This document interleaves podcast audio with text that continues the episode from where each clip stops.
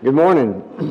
I want to encourage you to open your bulletin to the uh, outline on the back of that, and you can open your Bible as well as we jump in. I have received so much good feedback um, from this series. Our home Bible studies are off to a good start. Uh, I had some good discussions with that as well. And when you decide to be a completely committed follower of Jesus, that's a big deal. What that means is that you are no longer dead in your sins, but it also means that you are alive in Christ. You are alive and you are free. And that's what we've been talking about. The good news is that Jesus has set us free. And so that's what we're studying. I want us to learn about this. Uh, today, I want to share some thoughts, some more thoughts about freedom and what this means. And again, if you weren't with us the first two lessons, you can still jump in today and, and listen, but I do encourage you to go back and, and catch up with us. We must change our minds about the reality of liberation. And what that means then is that our minds must change because freedom's fight first begins at headquarters. I put there as your first blank, we must beware of the mind field. Kind of play on words there, but I want you to stay with me. Beware of the minefield. I said last time the wrong place to start in the quest for freedom is by addressing the enslaving behaviors. That's usually what we do. Here's what I'm doing wrong. I need to do right. Stop doing wrong. Start doing right. That's good, but it's not enough. It's not thorough. It doesn't last. Because people behave like they behave because they believe what they believe. That's the only lasting change that will happen. Nobody wakes up and says, you know, today I think I'm going to take a step toward being addicted to uh, prescription drugs or alcohol or illegal drugs. Nobody does that. Nobody says as they wake up in the morning, I think today I'm going to I'm going to wind up, by before the day's over, addicted to pornography. Or nobody wakes up in the morning and says, I'm going to be so consumed with what people think of me that I'm just miserable. Nobody does that. Nobody says, I want to live a life in fear. Fear of losing my health. Fear of losing our country. Fear of losing all my savings in retirement. Nobody says, I want to live today like I'm afraid of losing my soul. Nobody wants to get there, but we get there, don't we? We're there. It happens all around us because we don't understand the why. The power of the bondage is in the why more so than in the what. Let me explain what I mean. You recognize this picture? The Lincoln Memorial. One of our members was on a trip, so they just went by there, D.C., for the first time in their lives. In the late 1980s, the Associated Press wrote a story. The National Park Service noticed that the memorial was uh, eroding a lot faster than anybody thought or suspected, and, and they weren't sure why. Because why was the memorial in such bad shape? Well, part of the problem they knew was the erosion was happening because every day they were having to clean the memorial. So there's not just natural rainwater happening, but all this extra water that was happening and the extra daily scrubbing that was happening and the chemicals with that. But why were they having to clean the memorial every day? Well, because of the huge mess left each day by the sparrows and the starlings. But why were these birds leaving such a mess on the memorial? Well, they were drawn there by the spiders. But why were there spiders all over the memorial? Well, there were these little insects called midges. You ever heard of a midge? A midge is this flying insect, very, very small, just end of your fingertip type small, that lives there on the muddy banks of the Potomac River. And during mating time, they would swarm at dusk and they were drawn to the lights of the memorial. And so they would be there all over, and that would bring the spiders, and the spiders brought the birds, and the birds left their droppings, and that brought the cleansing, and that was making the erosion. So, why was the Lincoln Memorial eroding? Because of midges. But you wouldn't know that until you ask why at least four times to really boil down and get the answer. Behind all bondage is a lie that's sometimes hard to see. And you know why? Because the liar is sometimes hard to see. You hear the lies, but you're not sure they're lies, and you're not even sure who's saying them, and you don't know who's behind that. All you know is what you're hearing. You know, if you're new to following Jesus, this may not be a struggle for you, and I get that. But as Christians, we do not believe that evil is just random. We believe what the Bible tells us that there is a evil, malevolent force and has a name. The Bible calls him Satan. I've spoken of this many times, did a whole series on spiritual warfare. So this is nothing new to any of us. We know about Satan. One man said that he was preaching on the devil, and a lady, a sweet lady, came up to him afterwards and said this I never saw the devil more clearly than when you were up there speaking on him. Thank you so much. Here's what you need to know I don't fully understand the devil and all the ways that he works. But I do believe Satan travels at the speed of thought. He gets into our minds and he's sowing lies right and left. His primary strategy, think about it, from the very beginning has been deception. There in the garden, you see as the Bible opens, he just makes suggestions, asks questions that cause you to think about well, who is God and what about his character and what about what he's asking of us? There in Genesis, first couple of chapters, Satan shows up. You remember? And appears to even ask the question Did God really say you must not eat from any tree in the garden? God didn't say that. But you notice the way he's so deceptive with his questioning. What is God up to? Why is he holding back? What does he mean by this? And his strategy hasn't changed. That's why Paul wrote to the Corinthian Christians, 2 Corinthians 11.3, But I'm afraid that just as Eve was deceived by the serpent's cunning, your minds may somehow be led astray. See, same thing. From your sincere and pure devotion to Christ. Your mind is the battlefield. You might say it's the sports arena, or maybe it's the court, but it's not a game. It really is a minefield because this is a war that's going on. Has it ever crossed your mind? Has it ever crossed your mind that not every thought that crosses your mind originated with you? Think about that. Satan loves to plant lies in a minefield, and usually in disguise. You're not even sure where they came from. And if we don't capture those lies, those lies will capture us. Not my words. That's the way Paul said. Same church, 2 Corinthians 10, verse 3 and 5. For though we live in the world, we do not wage war as the world does. The weapons we fight with are not the weapons of the world. On the contrary, they have a divine power to demolish strongholds. We demolish arguments and every pretension that sets itself up against the knowledge of God. And we, note this, take captive every thought to make it obedient to Christ. You want to be free in Christ? You want to abolish this slavery in your life? You cannot do it until you tackle these strongholds. You take captive these thoughts. You can't address the what until you expose the why. So, what is a stronghold? What is a stronghold? A stronghold really is just a military term. It's a secular term. It's, it's, used in the Bible and the Old Testament both to talk about a military setting, but also talk about God being a stronghold. But what's the setting here that Paul is talking about? Look at this definition. A stronghold is an entrenched pattern of thought. An entrenched pattern of thought contrary to the truth of God that gives the enemy a secure place of influence in a person's life. That's a stronghold.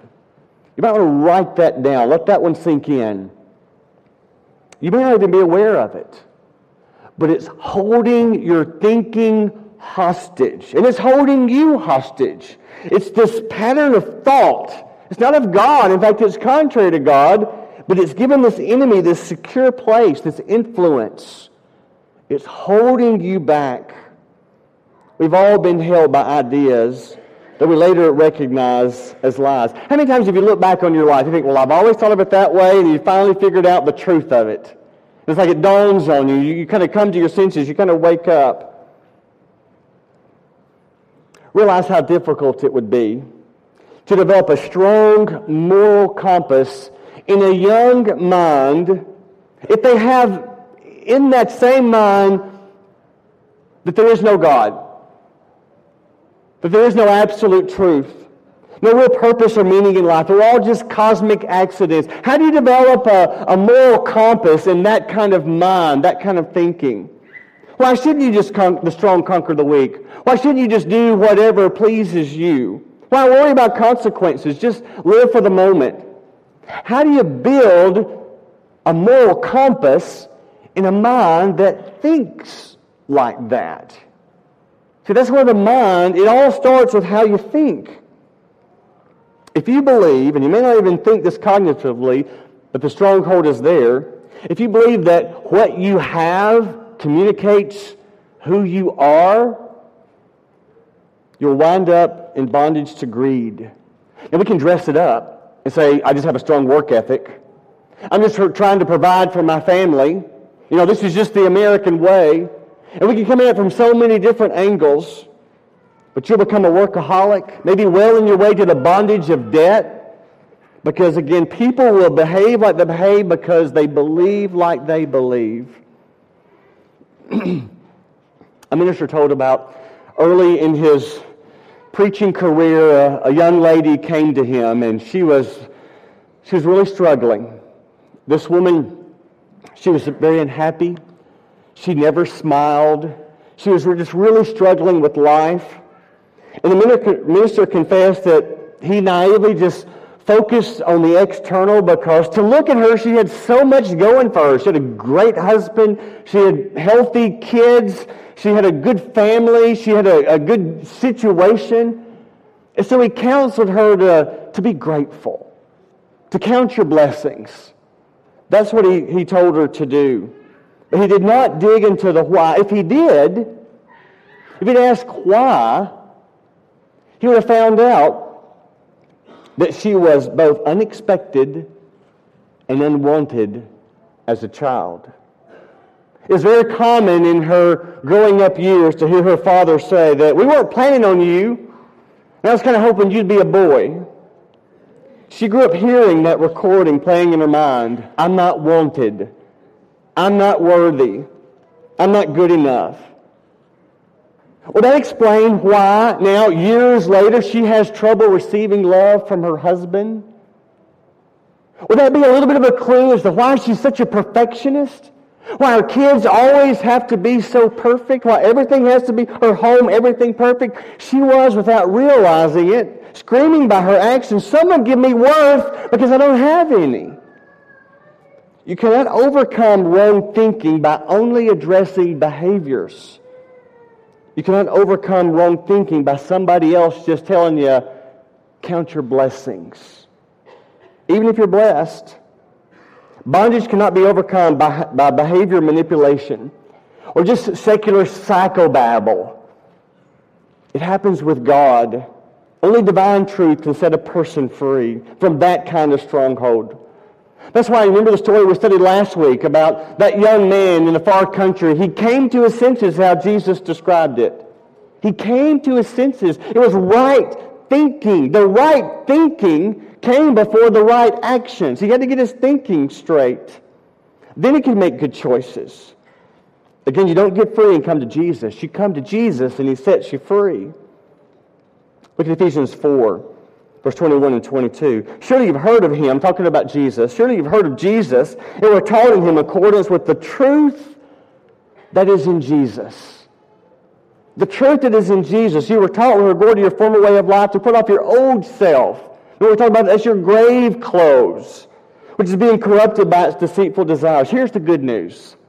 The Bible says this a stronghold can be removed because the mind can be renewed that stronghold can be removed because the mind can be renewed.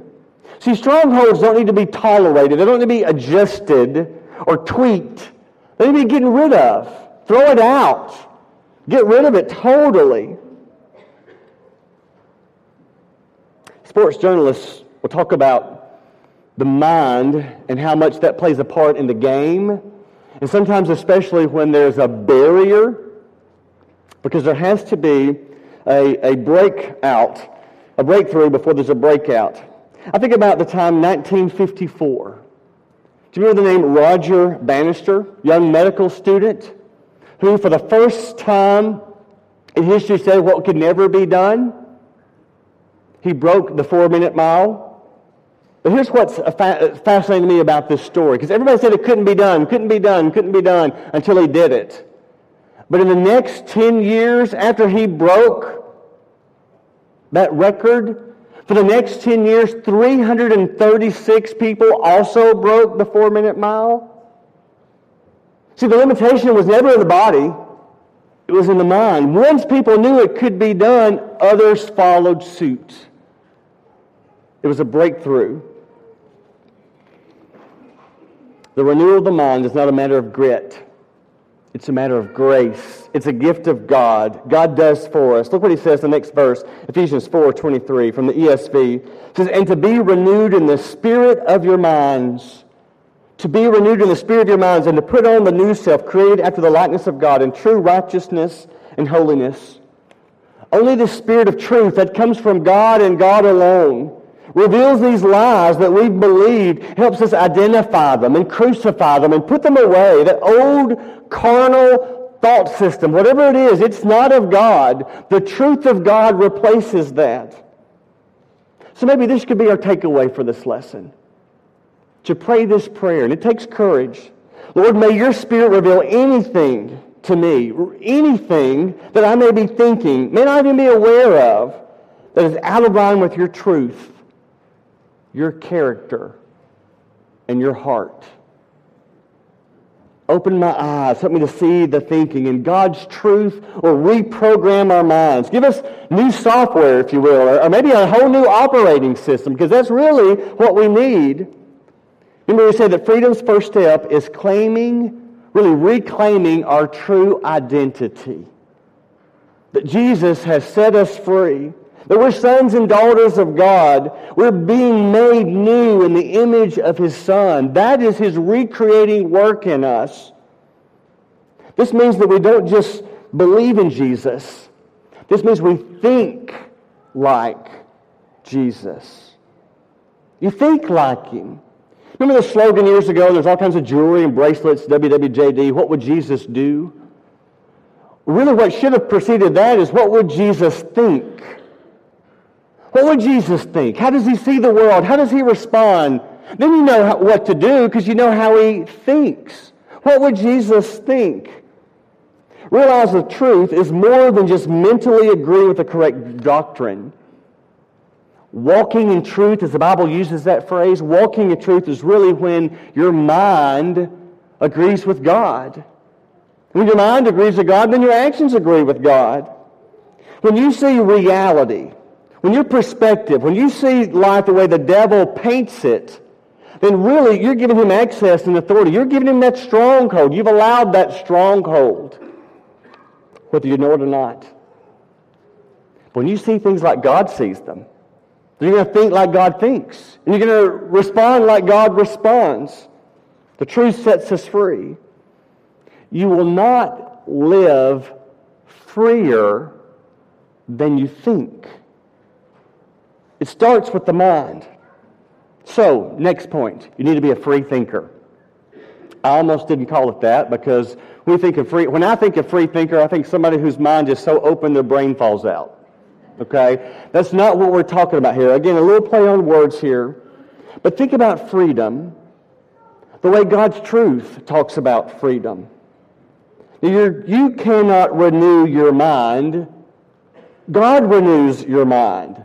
But God won't renew your mind without your cooperation. See, you've got to be in it with Him. You must decide, and here's where it gets challenging. You must decide whether you want to go through the hard and sometimes painful process of facing, admitting, uprooting old thought systems because they've been in there sometimes since childhood, maybe all your life. And to pull those out is not easily done. See, when you decide to give your life to Jesus, when you say, I'm going to follow him, when you confess that Jesus is Lord, when you've repented of your sins, when you come up out of that watery grave of baptism and you've been made new, you are a Christian, you are, you are cleansed, you are going to heaven. But you know what? You still have some of that old thinking. It's still there. And that's a lifelong process as you continue to study and to figure out what is of God and, and what is not. You continue to grow and to mature, and really what you have to decide is whose software am I going to let control my mind? Who's going to program my mind? See, I hear people talk about, you do too, and I even say it. We talk about things we learned as a child in church, things my parents taught me, things my grandparents taught me, and we hang on to those things like it's the gospel truth. Maybe it is the gospel truth. Maybe it's not. Where does it come from? See, if it's the truth, it's going to set you free. But some of those recordings that we heard even as a child in those early years, they are in there. And those recordings are playing. Some of them are accurate. Some of them may not be accurate. And what about the ones who are not? Are you ready are you prepared for your mind to be renewed as these scriptures talk about? Do you really want to change your mind? That's what we're talking about. See, Paul wrote to the Roman Christians, Romans 12, 2. You know this verse. Do not be conformed, do not conform any longer to the pattern of the world, but be transformed by the renewing of your mind. You be transformed. He does it to you. I like the way the New Living Translation renders that. Let God transform you into a new person by changing the way you think. That's where it begins. It's like hitting the reset button. Ever had trouble with your phone, with your computer? And you tried everything and someone said, You ever turn it off and back on? Uh-huh. Yeah. That reset is an amazing thing. That's what we're talking about here. Let God do it. Let God change your thinking. If you follow NFL, you know the name Chris Borland. He was a rookie player, just finished his first year of playing and decided he was going to retire. Why do you retire after one year and you're a success and everybody thinks you've got a great career? Well, he told the press he cited a few past injuries but he also talked about the ongoing research, the long term side effects of concussions. He didn't want to be a part of that. He wanted to protect his own head, he wanted to be home with his family. Good for him. But our culture has a, has a hard time, has trouble making sense of people to trade fame and money for intangibles, you know, like family or good health personal well being? Where are our priorities? What do we value? Are we willing to trade what we think we want, what we think we want, for the things that will really give us life? So, how can we let God? How can we be transformed, as Paul wrote to the Romans here? A couple of things here for fill in the blanks. Kind of obvious. Think about what you think about. Think about what you think about. The Bible tells us to take responsibility for our thoughts, take control of our thoughts. So we can do it. Paul tells us to do this. Philippians 4, verse 8. You know this verse. Finally, brothers, whatever is true, whatever is noble, whatever is right, whatever is pure, whatever is lovely, whatever is admirable, if anything is excellent or praiseworthy, think about such things. Control your thoughts. Think about these. Think about what you think about. Have you ever said this statement? If I have to remember one more password. You ever said that, thought that? Everything is protected by passwords now. But one day we have to go to the bathroom and punch in a code just to get in. You know, it's like, really? It's absurd. And sometimes you, you get a notice like you need to change your password. We don't like that either. Every year, there's a list. You, you know this. It comes out 10 weakest passwords, and there's always one, two, three, four, five, six, and the word password, like not good. Now, if any of you didn't know that, I'm sorry to be the one to tell you those aren't good passwords. Because everybody knows them, everybody's using them, or a lot of people are. Why? Why do we have weak passwords? You know what I think? We're lazy. You know, I just don't know if I can remember. And that's true. But the more we value something, think about this. The more we value something, the more we think about how to keep it secure. You ever gone back and make sure the door's locked? Check it again. Because whatever's in there that you're locking, it matters to you. It matters to you. The Bible says multiple times, guard your mind. Multiple times, guard your heart. And for most of us, I don't think we have a deep desire to be wicked, okay? Maybe there's one or two of you, I don't know. I think most of us, we don't have a deep desire to be wicked. I think for most of us, we're just lazy. We're just lazy. And the great mistake that many of us make is we do what's easy instead of what's best. How intentional are you about minding what goes into your mind? Come home from work, turn on the TV, and it tells you what to think. You get in the car, somebody picks the songs for you. You open your screen, it's your phone, it's your tablet, you're letting others direct your mind. We hardly give attention to what's going into our minds. How can the mind be renewed that is constantly being reloaded and reprogrammed with things that are not of God? And especially contrary to the wisdom of God. The Bible is a great virus detector. You ever thought about that? The Bible is a great virus detector, and the more you store it in your hearts, the more it will detect that ain't right. Even if it came from your grandma. Even if you've thought it all your life. Here's what the Bible says. Look at 1 John 2, 14. I write to you, young men, because you are strong. So you don't have to be old to be strong. I write to you because you are strong, and the Word of God lives in you, and you have overcome the evil one. That's how you win, people. He's not saying that they're strong because they're, they're young and muscular. That's not what he's talking about. They're strong. The Word of God lives in you. That's how they're strong. It doesn't just come with age. It can come at any age, even the young ones here. The Bible, again, is a good virus detector. Think for a change. You've heard that? Your parents ever tell you that? Think for a change? Well, take that same thought and change the wording just a little bit. Think for a change. Think about what you think about. Guard your minds. And then number two, let the cross cross your mind. Let the cross cross your mind. Since the garden, the enemy has sown lies about the character of God. And he still does it. Every time you hurt, every time you are in pain, every time you suffer, every time you're waiting patiently for God Satan is there whispering, What kind of God does that? What kind of God allows that? Why is God answering you? Are you sure this prayer works? And he's putting a question mark where God puts a period. That's why the Spirit of Christ keeps pointing us to the cross of Christ. Remember about that young woman who suffered from such low self esteem? Several years later, maybe 15 years later, that same minister had an opportunity to talk with her again. That's when he learned about the rest of her story, if you will. This time it wasn't about the what, it was about the why.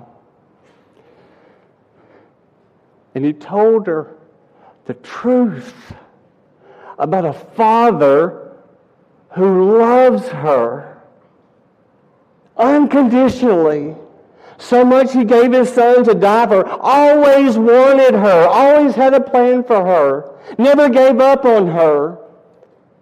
Loved her more than life itself. Who delighted in every moment of her life as she began to believe the truth of who God says she is. And that stronghold that had been in her mind for more than 30 years began to be demolished. And you know what happened? she was changed. And she began to smile. And there was a joy of the Lord in her, and it came out. Circumstances were the same, and they were still good. But she was a new person. She was finally free. Look at 1 Peter 1.13. Peter wrote these words, Therefore, prepare your minds for action. Be self-controlled. Set your hope fully on the grace given to you when Jesus Christ is revealed. I was looking at all the verses in Scripture that talks about your minds and your thinking, and, and I came across this one, and it says, prepare your minds for action. You know what that says to me? It means get ready to do something. Is that the way you read that? Well, that's not what that means. In fact, this is where translations sometimes give us some trouble because if you've got some translations, it might say, uh, prepare the loins of your mind or gird the loins of your mind. You've heard that phrase before? And again, we don't use that term. Loins is like this long skirt kind of uh, garb that would go all the way down to the floor, to the ankles. Not exactly the kind of clothing you're going to wear for battle, for action. And so to gird your loins really mean, meant to pull your skirt up. And there was a way to do it. Go and Google it. Go search it. Kind of wrap it around, and you go from this long skirt to your ankles to like shorts, where your legs are free and you can move. So that's what he's saying here. We might say, roll up your sleeves. You've heard that phrase, roll up your sleeves? If you're sitting there and you got short sleeves, that doesn't apply to me. No, it's a figure of speech, meaning get ready to do something. Get ready for action. That's what he's talking about here. So what he's saying here when he says prepare your minds for action, he's not saying prepare to do something. What he's saying here is think about how you think.